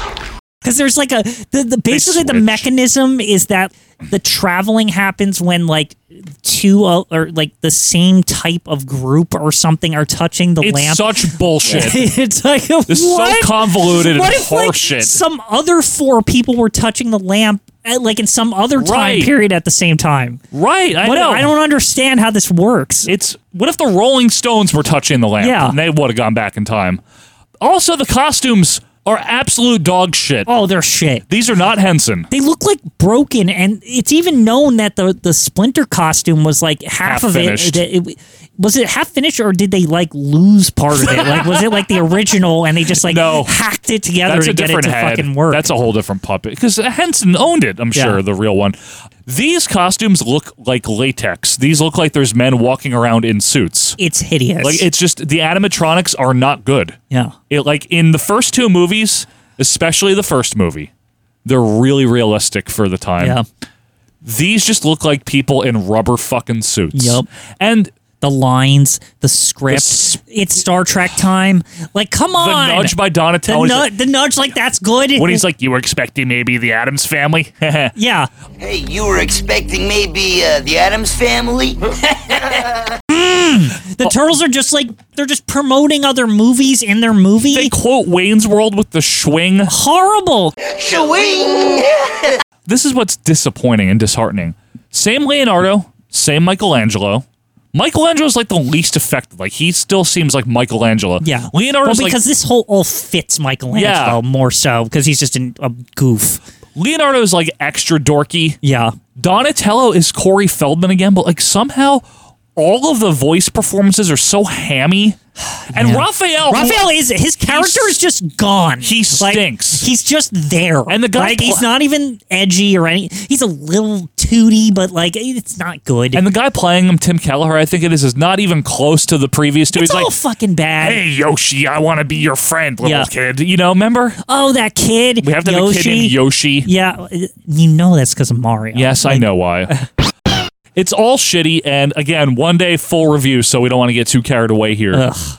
It was a bad blow to the franchise. Absolutely, It really was. Especially with the cartoon was reeling by that point, right? It was, and they made some changes to it, which I want to talk about in a second. But first, more video games. In the fall of 93 for Super Nintendo and Genesis, and in February of 94 for NES, was Teenage Mutant Ninja Turtles Tournament Fighters. A lot of people retroactively like this. I think a lot of people grew up with this game I because they, liked it. they got it. I thought it was okay. I like the Super Nintendo version. That's what I played the most. Yeah, I played it, but I wasn't. I didn't own it. I rented it a couple of times. Same. I mean, it was it was no Street Fighter or Mortal Kombat. That was the problem, is because I also used to rent Street Fighter 2 Turbo Same. before we just straight up bought it from the store. and because, Mortal Kombat Two. um, I used to play. Yeah, and so it was hard to pick between Street Fighter 2 Turbo and this. This is like not it was as like they don't have E Honda and, Right. and Guile and them. And Good and- Thailand. um, and Ken. Yeah. yeah. So more of a decline in popularity. The toys are not as hot as they once were Mm-hmm. by this point. The animated show they made some changes, and I don't think I was even watching it by '94. I don't remember watching it, but I didn't even I don't even know if I knew it was on by now because Right. the Power Rangers fully Took over for you, fully right? Yeah. took over. I mean, the Green Ranger saga was Yeah. Uh, going on, and you know, I know, I got you. and not to mention in cartoon land, like Toonami was starting to you know get started in '95 ish. Right. Yeah. I was also watching like syndicated sitcom reruns by then a real lot. Like honestly, Full Yeah. House and, and Home Improvement and Yeah, I was watching that too. Seinfeld. Yeah.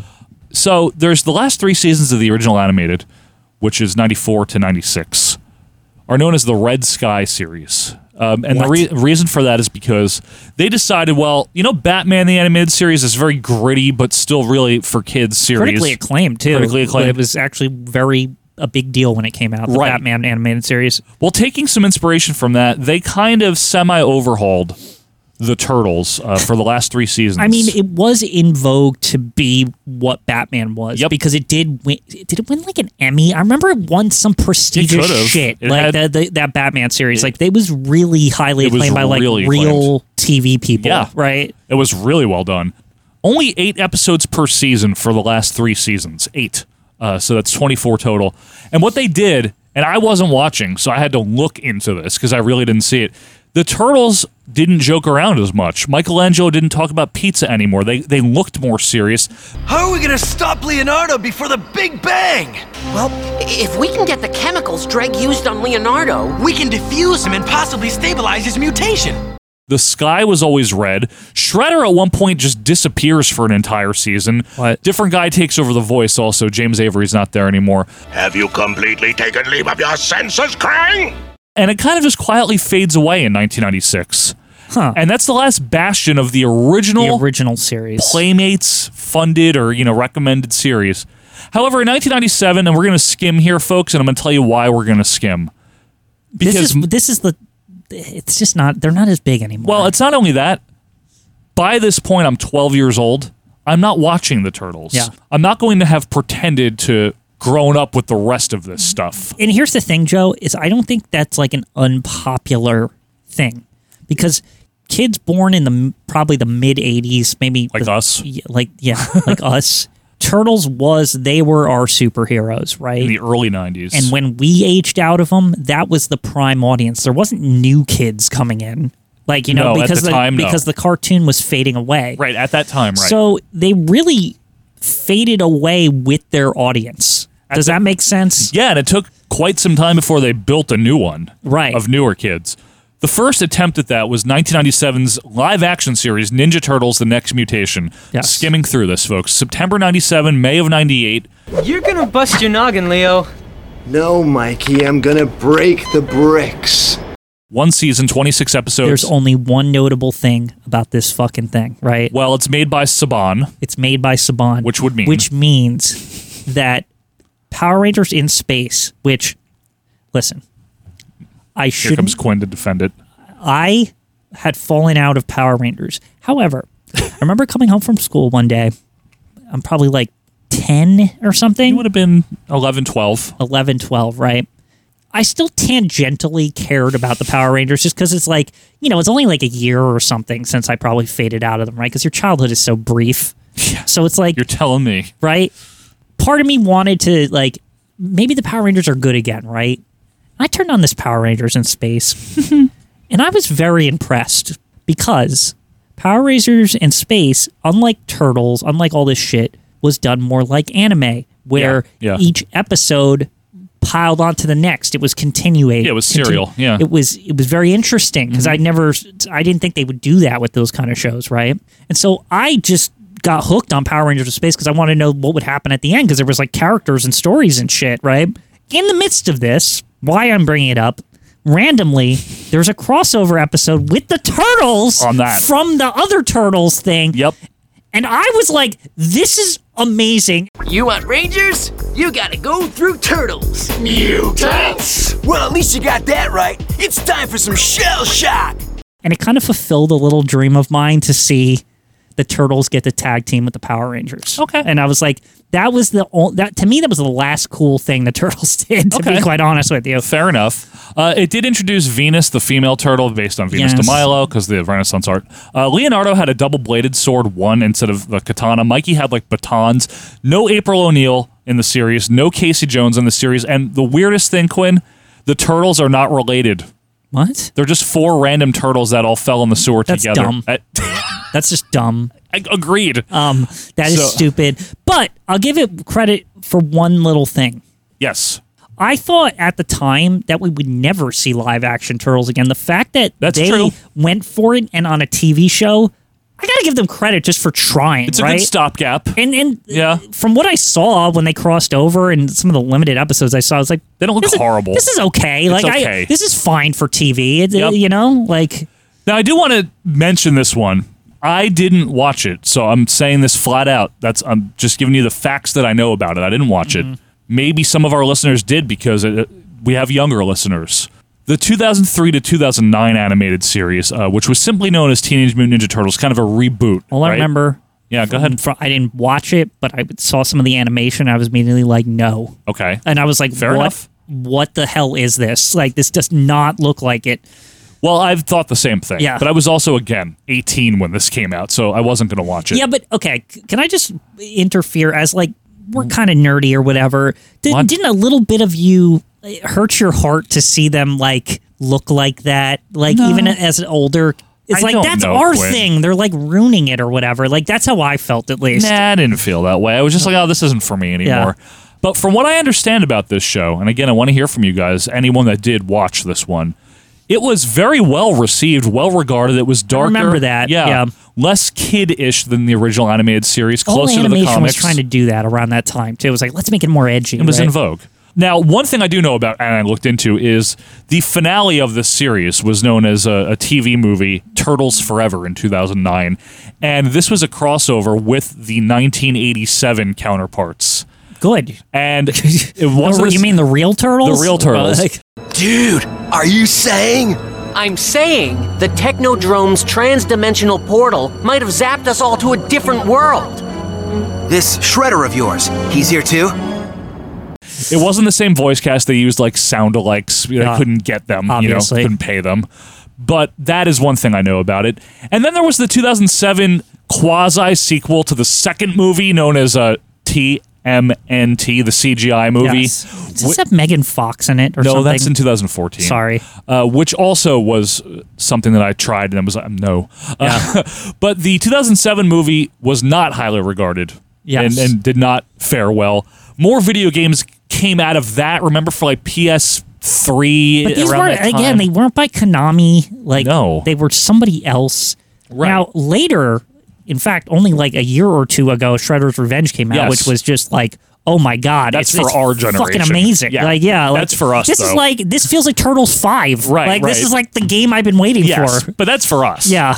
Uh, there was a 2012 to 2017 animated series that I did not watch, obviously, and a 2018 to 2020 prequel series known as Rise of the Teenage Mutant Ninja Turtles. And apparently, there's a new one coming out based on the newest movie. So we'll have to see what happens with that.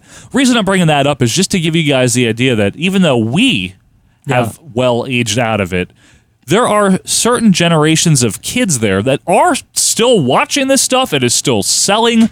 It is still important to kids. So I'll say this: all these other turtles, I think the one thing, the failure here, I do feel like the turtles because of the generation that they they struck in, right? Yeah, there was an opportunity that I feel like has been missed to make them like Marvel or something like that, to make them on that level where, as an adult, Mhm. you can watch the movie with your kid or even if you don't have kids but like you care Yes. you care about them because of the memories and the nostalgia Yes. right and i feel like nothing other than that video game that came out has never truly captured that right like i think you're right like a- and, and it feels like it's a missed opportunity because of just the the turtles they hit again a certain generation at a certain time in their lives where that this could have been like a franchise right like this could have been a much bigger deal well i think in the long term not the short term See, I think it was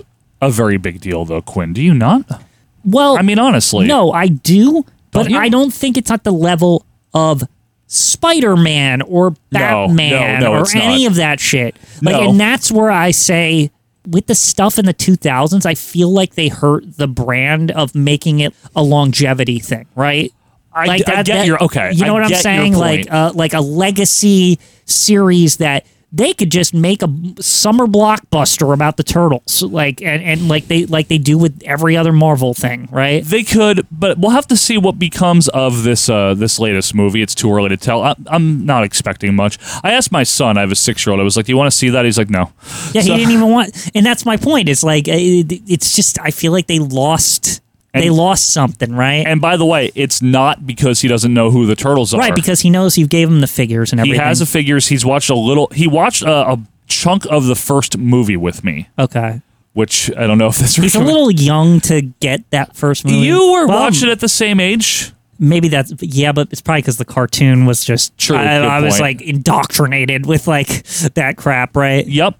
So listen, listen, we could go on here, but we want you guys to go on, and by that we mean go on Facebook and join our Yes. group, and uh, go on Twitter Dimension X at AWM Podcast, and let us know what you think of the turtles your memory is what did you watch what didn't you watch what did you like which video games which movies what's your opinions the turtles are ubiquitous still though to this day Yeah, but they're remembered quinn's point is that maybe they could have even greater ubiquity Yeah, I'm if just it was saying that. handled Like, differently. I, I think if it was handled in the early 2000s a little bit better. Okay, that maybe your son wouldn't be saying, eh, "I don't want to." Fair. like, I don't want to see that. You Fair. know, you know what I mean? Fair. Uh, one way or another, though, the turtles were uh, a huge part of our childhoods, many Right. people's childhoods, and that's what we want to hear, and that's what we tried to establish here was just a timeline of events because there was a lot to digest. And again, we may give you that first movie right here on this feed Yeah. in a little bit. So stay tuned for that. Obviously, next week we're coming back for something completely different. Oh, absolutely different. You guys Not know this. that. But until that time, be sure to follow us and join the group. Leave us a review if you don't mind. One way or another, kick some shell. Till next week, I'm Joe Morata. That's Michael Quinn and Cal Abunga. See ya. Like what you heard? Be sure to leave a review and subscribe on your favorite podcast app. We will see you next week.